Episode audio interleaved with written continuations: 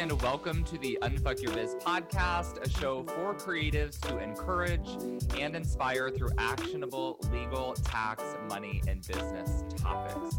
I'm Braden Drake, an author, lawyer, tax pro, and educator. If you are ready to get your legal and tax shit legit, you are in the right place. But before we fully dive in, here is a quick word from my sponsors. This episode is brought to you by my free training, The Three Legal and Tax Mistakes Made by New and Experienced Business Owners, and How You Can Avoid Them. Here's the thing there's a few key things we've all got to do to make sure we unfuck our biz. I've seen all the mistakes and I know how to help you get past them. So here's what I want you to do go to www.unfuckyourbiz.com, sign up for the free training, watch it, and do at least one of the homework assignments I share in the masterclass. Promise? Okay, now let's dive into the episode. Hello, and welcome to today's episode of the Unfuck Your Biz podcast. As always, this is your host, Braden, and today on the podcast, I'm going to be answering a question from Sarah Ellison. So, Sarah asked in the Facebook group, at what point should I switch over to an S Corp? So, this is a very, very common question. I get this question a lot, and I often call S Corps the mythical unicorn of business entities. Everyone seems to know they're awesome, but no one really gets them. No one really understands what's going on. So, I want to break it down, um, just the basics for you in this episode. The purpose of an S Corp is to help save taxes, specifically self employment taxes. Here is how it actually works. The true trick to understanding how S Corps work is knowing your what I call net income after salary. So, this is a concept I teach in detail in my signature program, Unfuck Your Biz. Um, but I'm going to walk you through an example now that I have inside of my course textbook. Okay, so let's get into this example. This might be a little hard to work out if you're just listening, but that's okay. You can play pause it or uh, save this episode for later. Maybe come back with a pen and paper so you can write down these numbers. But I will just walk through it uh, here a quick Google search told me that in 2018, so you guys, I did this Google search like a year ago. Example still good though. In 2018, the average expected income for a photographer in the Los Angeles area is $71,158. Granted, this number can change quite a bit depending on what source you're using. But let's assume uh, our fictitious photographer, her name is Alana, has been a photographer for 15 years in LA. She's fantastic. Her clients love her, and she has a wildly popular blog as well. She decides to pay herself an $85,000 salary. So, what this is really all about is when you have an S Corp, you actually have to get on payroll and pay yourself a salary, just as if you were a normal employee for your business. So the legal requirement is that you pay yourself a reasonable salary, which is based on industry standards in your geographic area. So after the research, 72,000, she decides she's a little bit more experienced. She's going to pay herself a salary of $85,000. Assume that in the tax year, Alana ends up making 200 total thousand dollars in income. 150 of that is through photography services. The other 50000 she makes uh, through selling photo albums and affiliate sales. So that's 200000 total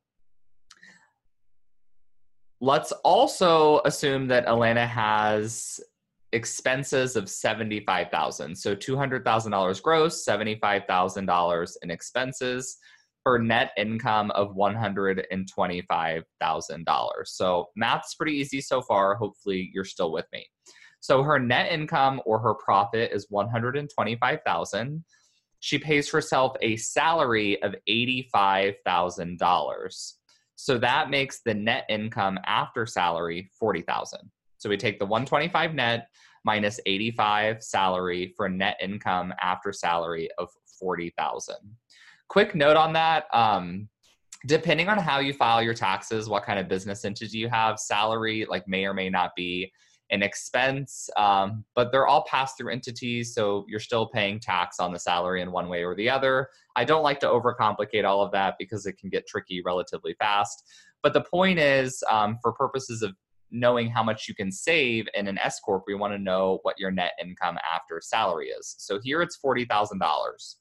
Now, the way the savings really breaks down is that you must understand we all pay income taxes. We should all know that, right? We pay income taxes on our total income, which includes profit from our business plus any other income we might have.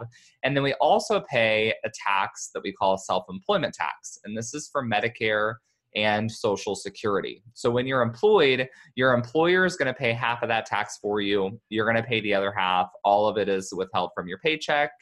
When you're self employed, you have to pay all of it on your own. And self employment tax on its own is 15.3% of your net income in your business. So 15.3%.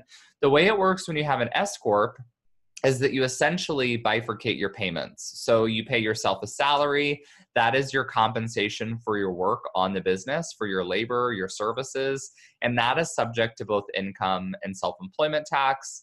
Whereas any profit distributions you pay yourself, which we often consider to be the reward that you get for owning the business, those are only subject to income taxes. So, long story short, you save self employment tax on whatever profit you have in your business after your salary. So, here in our example, Alana had $40,000 in net income after salary. She's going to save 15.3% self employment tax on that amount of income, which comes out to $6,120.